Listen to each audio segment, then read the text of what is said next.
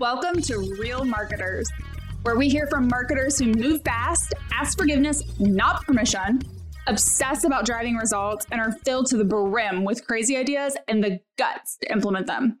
This is not a fireside chat, and there's absolutely no bullshit allowed here. And I'm your host, Stephanie Cox. I have more than 15 years of marketing experience, and I've pretty much done about everything in my career. I believe speed is better than perfection. I use the Oxford comma. I love Coca Cola, have exceptionally high standards, and surround myself with people who get shit done. On this show, my guests and I will push boundaries, share the real truths about marketing, and empower you to become a real marketer. So, first question tell me something about yourself that few people know. Um, so I suppose uh, most people will know me uh, for being in digital marketing and marketing technology and software, but um, I was actually meant to be a fighter pilot, uh, and I was taught to fly planes at university by the Royal Air Force, uh, but it wasn't meant to be. Uh, so I ended up in, in business development and sales as my first job out of university, which then led me into the internet and digital marketing and, and software. So, yeah, if, if the if things had gone a different way, I could have been um, Maverick in Top Gun. That I was just like, how do we get from Maverick and Top Gun to digital yeah. marketing, right? Yeah, that's it. Yeah. That's that's crazy. So one of the things that you and I were talking about before we started recording the episode was your company name. So can you talk a little bit about where that came from and what it means? Yeah, so the, our business is called Modo 25, and uh, we we build some technology called Bosco. And when I set the business up with one of the founders of Skyscanner, the flight booking app, uh, him and I met on a charity bike ride where we're cycling from London in the UK all the way across the world to Sydney in Australia over 25 years. And we're trying to raise two million pounds or sort of two and a half million dollars for um, this orphanage over that period of time. And when we set the business up together, we decided we wanted to contribute some of our profits each year to help impact the life of 280 orphans in a Ugandan uh, uh, town called Jinja. So we help clothe, educate, fund, inspire, and hopefully get jobs for uh, 280 kids in an orphanage in, in Uganda. And when we were trying to come up with the company name, we were really struggling and we're thinking, well, we'll go with like the typical sort of agency or tech names, so like probable or certainty or predictable or all those things. And then I thought, well, if purpose and supporting the orphans in Uganda is at the core of what we do, we should name the company after one of the children. And one of the children who had the most memorable name and I suppose the easiest to find a domain for and everything was Modo. And there's a, a nine year old girl who's one of the orphans at the at the orphanage in Uganda called One More Child. And so we've named the company after Modo. And the reason it's called 25 is that I met my business partner and, and initial investor, Bon, on the on Ride 25, which is the bike ride from, from London to Australia. So that's the background of the name of the company. And when we decided to build the software, we thought, well, what does Bosco do? Well, Bosco provides the vision and direction for Modo. Uh, so we we named the, um, the the software after the person who runs the orphanage. So we're slightly different business. We're we're not just for profit. We've we've got a core purpose running through our business, and so far it's absolutely helped us recruit people. It's helped us attract clients, uh, and hopefully it sort of highlights that we're we're nice people. I love that story. Um, it touches my heart for a variety of reasons. Um, one of which is because all three of my kids are adopted internationally. So, um, so I have a big heart for for adoption and um, orphan and orphans. So, oh wow, yeah. So when you think about your you know this decision, it's you know it's not just naming the company, but it's also creating a business with a purpose. I think there's a lot of talk around this idea of like you know CEOs and founders being more than just business leaders and having an impact on the community. How do you think that plays into you know your company every day? I know you mentioned it helps with recruiting employees and bringing on new customers, but you know when you think about that responsibility, what does that mean to you? Well, I, I think um, it just yeah well hopefully it makes everybody realize when maybe they're having a tough day or they've got a difficult client call or something's a bit of a challenge that it's not just lining the shareholders uh, pockets with money we're actually got a slightly more important purpose that we're helping to change lives uh, in in Africa and one of our core purposes is trans is transformation and that's not just transforming our digital capabilities of our clients. It's also helping transform the potential future of the children in Africa. So hopefully, when somebody's having a tough day, they think, well, actually, yeah, I'm, I, I can't do this or I can do that. It, it's in the back of their minds that there is this slightly bigger purpose of why we're getting out of bed every morning uh, and doing what we're doing. And it has absolutely, as we just mentioned, Stephanie, helped uh, attract uh, certain types of candidates who maybe wouldn't have looked at our sort of small startup business if it wasn't for uh, our, our, sort of more purpose-driven uh, approach. So, yeah, and I, I think it, it, yeah, just it's also really motivating to hear the stories that we get back from the orphanage. So we managed to just get the first child from the orphanage into university, uh, which is a huge step, and we managed to find somebody to help fund that because obviously that's a huge amount of money. And they're actually going to go to university to do medicine and be a doctor, and then they're going to go back to the slum where they were found as an orphan, and they're going to be a street doctor. So that I think just sort of closes the circle. And one of the the medium to longer term vision is we're we want to actually set up a delivery center in Uganda and not only help give them an education, we want to give them jobs. So can we have a Modo 25 office over there and help them teach them how to code or teach them uh, how, how to do performance marketing that could ultimately, I suppose, give them an income and then help change the economy of the town rather than just that and transform that whole area. So um, yeah, no, so we're hugely, and I, I think the, the big thing though is the companies that are claiming they've got a purpose need to actually live it and breathe it and put it at the core of everything rather than just having a photo or doing one event or something just to tick a box. They've really got to mean it because I think if they don't mean it, they'll they'll be found out over time. No, I love that. And you're absolutely right. One of the things that you mentioned was around transformation and digital transformation, which I feel like is a buzzword we hear a lot.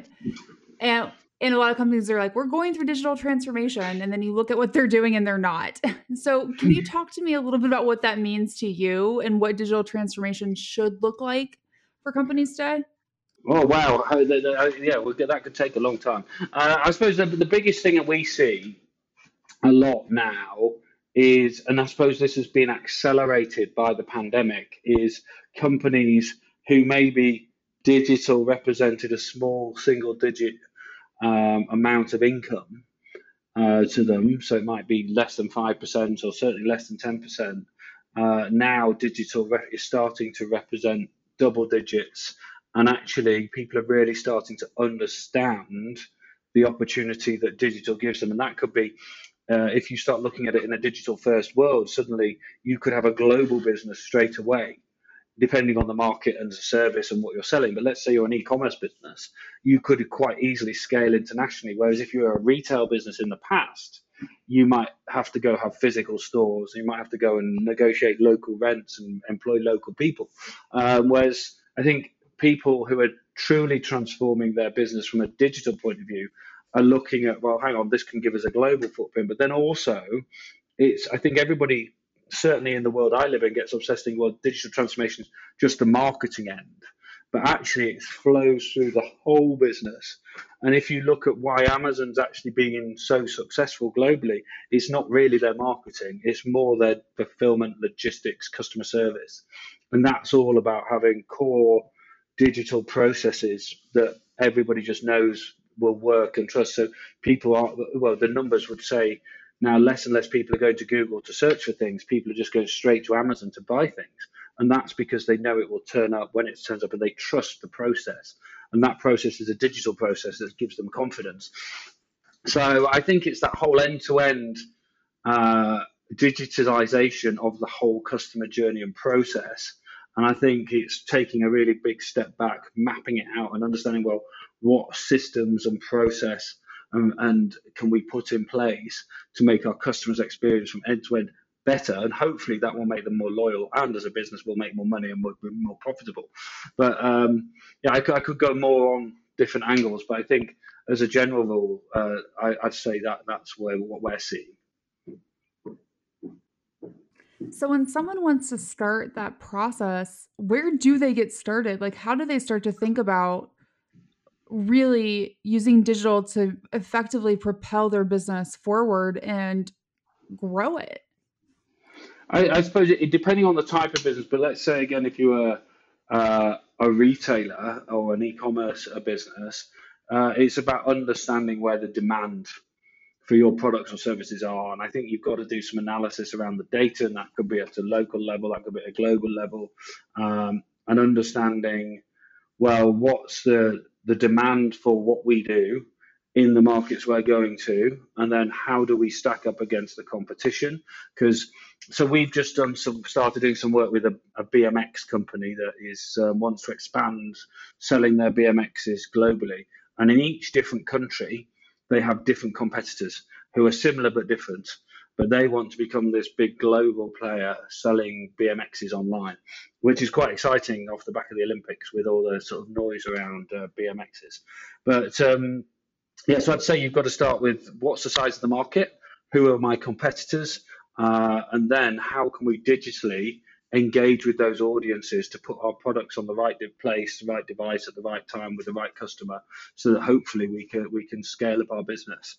Uh, and I think it's about having a broad view of the media opportunity or the marketing opportunity or the, the visibility proposition across all different channels. And I think that's where um, the people who get it right think about all the different channels rather than going right. We're going to do a bit of Google Shopping, or we're going to do a bit of display, um, or a bit of social media. People are thinking about well, how does it all tie together to give me a complete picture? So one of the other topics I know that relates to digital transformation that I know you're really passionate about is everything tied to measurement. And I think oftentimes marketers can almost get like analysis paralysis when there's so many things to measure. So when you think about measurement, you know, where should where should we start? How should we start thinking about what data we should look at, what data we should pay attention to? Where does attribution fit into that mix? So what's your philosophy on really measurement?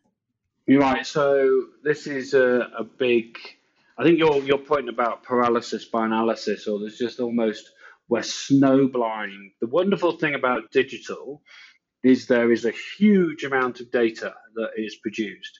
But that's also one of the bad things because what that data does is that it gives us almost too much data. So I think one of the hard things for senior people who maybe are uh, new to a lot of the sort of performance marketing channels or the digital marketing channels is understanding well which bit of data is the most important piece. And I think um, we've spent a lot of time educating boards and certainly CFOs and CEOs on what are the key metrics that you should be working on with your chief digital officer or your CMO or your digital marketing agency to actually drive the right performance. Um, so I, I think the, the, the, key challenge, the, the first thing is to try and get all your data into one place right? So if you're advertising on Google, if you're advertising on Facebook, on TikTok, on Twitter, on LinkedIn, or wherever else you're advertising, trying to get all your data into one place so you can then organize all your data and see everything in one central deduped dashboard is really, really helpful. And then I suppose trying to that would be the sort of first part of the puzzle of, of solving an attribution problem. And then I, I think that the other channel challenge is getting the senior leadership team, the people who hold the purse strings to the budget, to actually buy into the concept of attribution. So, do they really understand that there's multiple touch points for each purchase? So, somebody could have seen a display ad, then they come onto the website, then you retarget them on Facebook, then they click and they view a product again, and they might sign up for the email, then you send them an email, and then two days later they search a search term, and because they know your brand, they click on your ad, and and we, we I'm still amazed on a daily basis, Stephanie, the number of people that are still doing last click or last non-direct click attribution, and I think that that is disadvantaging It's a big disadvantage to the people that are doing that because it's not opening up the whole marketing funnel for them. So I think it's a tough sub subject and we could go on for lots of time but the, the, to sort of summarize into a sort of like a chunk would be you need to get all your data into one place. You then need to analyze a significant amount of that data in like what are all the touch points and paths throughout that.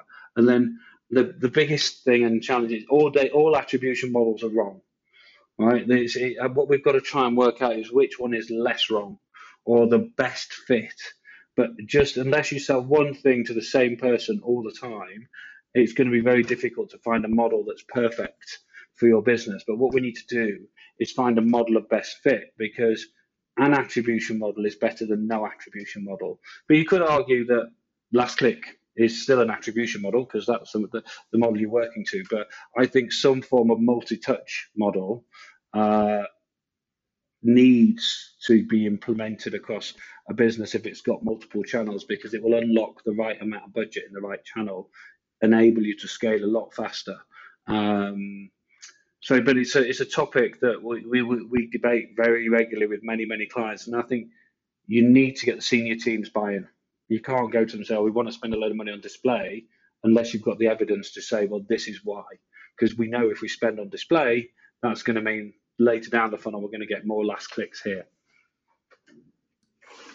So your comment around last touch attribution, attribution, last click, right, makes a ton of sense, and it's often what I see a lot of marketers implementing because it's the easiest one.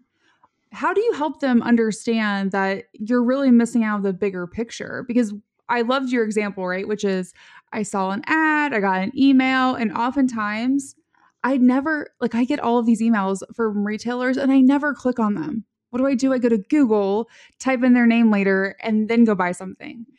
So, how do you help them start to see in order to have a more accurate picture of where they should invest? Because it's not just one channel, it's a collection of it. Like, how do you help them understand and make that leap?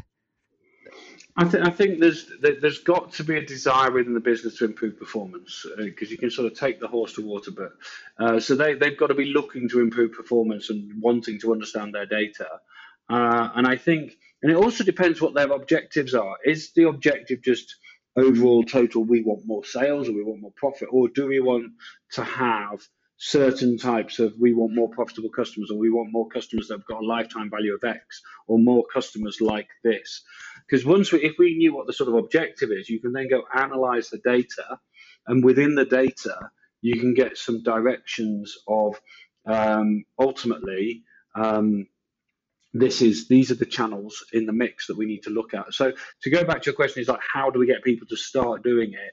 I, I think it's the first step would be to analyze maybe a month's worth of transactions.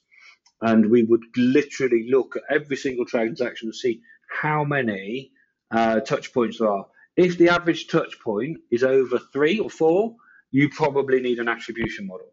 If it's less than three and four, last click's probably okay for now, but you'd probably still benefit. If it's one, you just need last click. If it's two, you're probably okay. If it's three or four, you should think about it. But anything more than four or five interactions across a purchase cycle, you should have some form of attribution understanding. Because if you don't, you may be missing out on customers further up the funnel who could have been a customer who never actually found out about your service or product. Uh, and you won't know unless you go away and look. And, and, uh, and most clients we talk to when we do this, it's um, they're amazed by how many touch points there are across those purchase cycles. And often, along how long that is, it could be six weeks, it could be eight weeks. It's quite a long period of time often uh, between the first interaction and the purchase. So, and I suppose the, be- the the other bit to highlight there, you can you need to make sure you've got all your tracking set up correctly in order to ensure that you're capturing all these data and all these in- interactions and touch points. So yeah, that's what we do. We'd analyze about a month's worth of data uh, and see how many touch points they have, and then to see, well, is it worth doing? And then if it is worth doing, we'd start drilling in to see, well, actually the data saying, actually, this is the common channel for the first touch. And actually, you might need a 40, 20, 40. So 40% on the first interaction, 40% on the last, 20% spread across the middle, less direct. We might decide we're going to cut out all the direct where they actually typed in the URL direct But there's loads of different models, and we've got teams of, of very clever data scientists who who work all this out you, for each individual client to help them get the best.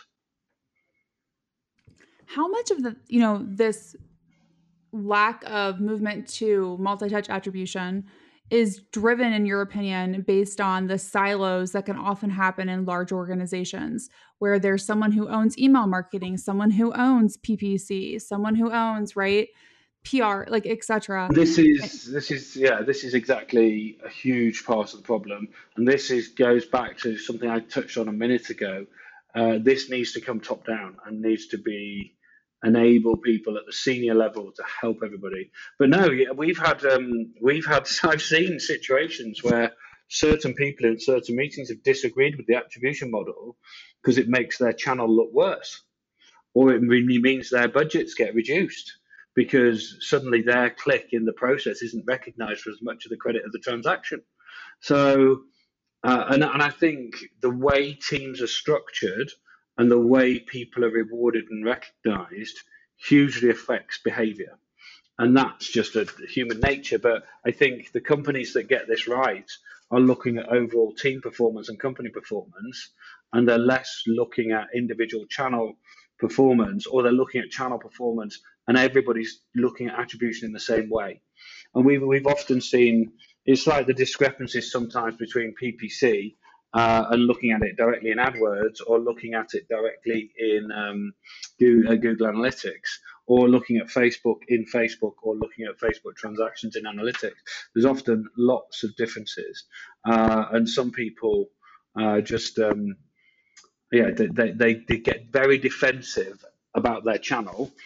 And, and it could cause problems, but I think the key to this is getting everybody to buy into if we do this in this way, it is going to change the numbers, and but we're all getting changed for the right reasons, and it will mean that overall the business will do better, which hopefully will give everybody more opportunities, more budget, more growth, both personally and professionally.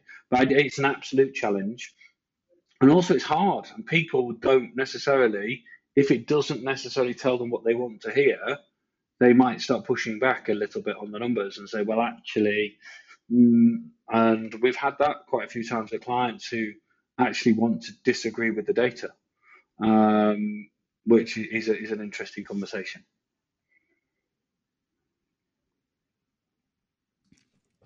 So, how do you, you know, think about if you're in a large organization, you have those silos, breaking it down, breaking them down do you start to is getting everyone on board with multi-touch attribution the first way to think about that? Is it more of breaking down mm. channel owners? How how do i make this uh, bigger change? so to your point earlier yeah. Sorry carry on. I was gonna say, and well, to your point earlier, you mentioned about like you've got to get the executives on board with all of this too. How do you, which we haven't even talked about CFOs and the role that they play in um, marketing attribution because you know right they want to invest in the channels that drive the most revenue. So how do you think about you know this making this big shift? Is there one place to get started versus another? So that's a great question and it's something that we we find cmos or heads of digital struggle with and grapple with or even the performance marketing team or your agency will struggle and grapple with on, a, on a, an ongoing basis i think oh, the best place to start is a CFO or the CEO. And, and the questions you could ask is how do you know that what you're spending most most big retailers or big e-commerce companies now or people who are spending a lot on digital marketing it's normally still google first then maybe facebook um, but how do they know that they're spending the right amount of money in the right channel for their market how do they actually know that um, and they'll probably say, "Oh well, the CMO's told me, or my agency's told me." Um, but have you seen the evidence? And everybody is in the situation where they're trusting the reports or they're trusting the insight they're getting. But these smart individuals, the CFO or the CMO uh, or the CEOs, it's well, if we could show you a tool that would enable you to have visibility of which channel you should invest the most in, how would you feel about investing more or making better decisions. So I think it's it's almost challenging they're thinking because I do think historically, and hopefully less so now, but uh, digital marketing agencies in some instances and in some verticals have got uh, a reputation for lack of visibility or making commissions on spends. So I do think if you start with the CFO with the question of going, how do you know that's the right amount of money to be spending on your digital? And they'll be like, well, this person told me that. Well, how do they know? And then you just start pulling on the string. You go, well, have you done the analysis? And who's done the analysis? And then on what basis did they do that analysis? And just start, I suppose, putting a bit of doubt in, but highlighting that there is an answer and there is a credible way to make this better. Um, and I, would maybe say, or even challenge the question: Are there better performing channels? So, if, could you move some of the money that you're spending in Google or Facebook into another channel, and that might actually help you achieve your your business objective as attracting more customers quicker, or getting better new first orders, or, or whatever the business objective or goal is. So, I, I definitely in order to get things done in in any organization, but particularly large organizations, having the, the FD on board um, or the chief CFO on board really helps uh, tailor the question because that they're ultimately the people who will also hold the purse strings for the budgets. So I'd start with sort of challenging. Well, how do you know this? How do you know that? Uh, wouldn't it be helpful if you could see where's the best place to spend my next pound? So I suppose that'd be a good question. How do you know where the best place to spend your next dollar is um, when you're planning your, your media spends? And and then I'd sort of orchestrate a conversation around that. Do you find that it's hard for people to let go of their investments in Google and Facebook? Like when you mention that, the idea of you know maybe shifting around your spend i can imagine a lot of marketers are like but but it's google and it's facebook and they just assume that they have to be there they have to invest heavily. How do you help them see maybe what's really going on and what channels are really driving the revenue growth? Well i suppose that there used to be only one way which used to be the sort of the test and learn model, which is, well, why don't you give me $5,000? We'll go spend it on a new channel and, and, see what happens. And then we'll prove to you that we can, we can make this work. But now with the, with the uh, sort of developments in AI and machine learning, we can run lots of different sort of forecasts and algorithms and go, right, based on your spend profiles, based on the available market demand in each individual channel, based on uh, how your consumers perform in other channels, we believe there's an opportunity of X for you in, let's say, Amazon or in TikTok or in um, Snapchat, for instance. Um, and I suppose there's two questions there: is is it if we move budget or if you had additional budget? Um, and, and I think that that now, because of computing power and the access to data, uh, you can answer that question. Uh, and that's available in platforms such as Bosco, and there's, lots of other smart people who, who could probably help you work that out.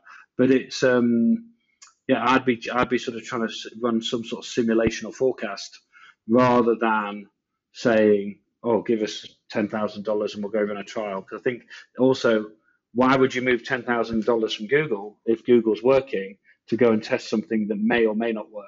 So I think you have to be really confident in your numbers. But I, I think Google and Facebook and a lot of the channels are getting very more and more expensive and the margins are getting eroded and there are lower hanging fruit opportunities in media but people are a little bit nervous and scared. And i think some of that is about a knowledge bias because they don't know what they don't know. So whether that be the digital marketing team or whether that be the digital agency i think they have a bias based on what they've done before uh, or what the available knowledge within their team is. And I think sometimes, even within agencies or within teams, they're reluctant to go and hunt out new opportunities because they're so stuck in the day to day delivery and pressure of delivering numbers in a performance marketing role. And I think that has sort of happened a lot. Um, No, that makes a ton of sense. So, if you had to talk to a digital marketer today and you could only give them one piece of advice, what would you say? Um, wow, one piece of advice. I'd say um, understand your customer's path to purchase to establish whether or not you need an attribution model. Because I think the other thing is with with that is if you don't need one, you don't need to worry about it. But I would imagine most people now do need one. Uh, and it's understanding what is that media mix that's going to give you the best performance for your business. So, actually doing the analysis to see if you need one. You've been listening to Real Marketers. If you love what you've heard, make sure to subscribe, rate, and review our podcast. And don't forget to tell a friend. All of this marketing goodness shouldn't be kept a secret.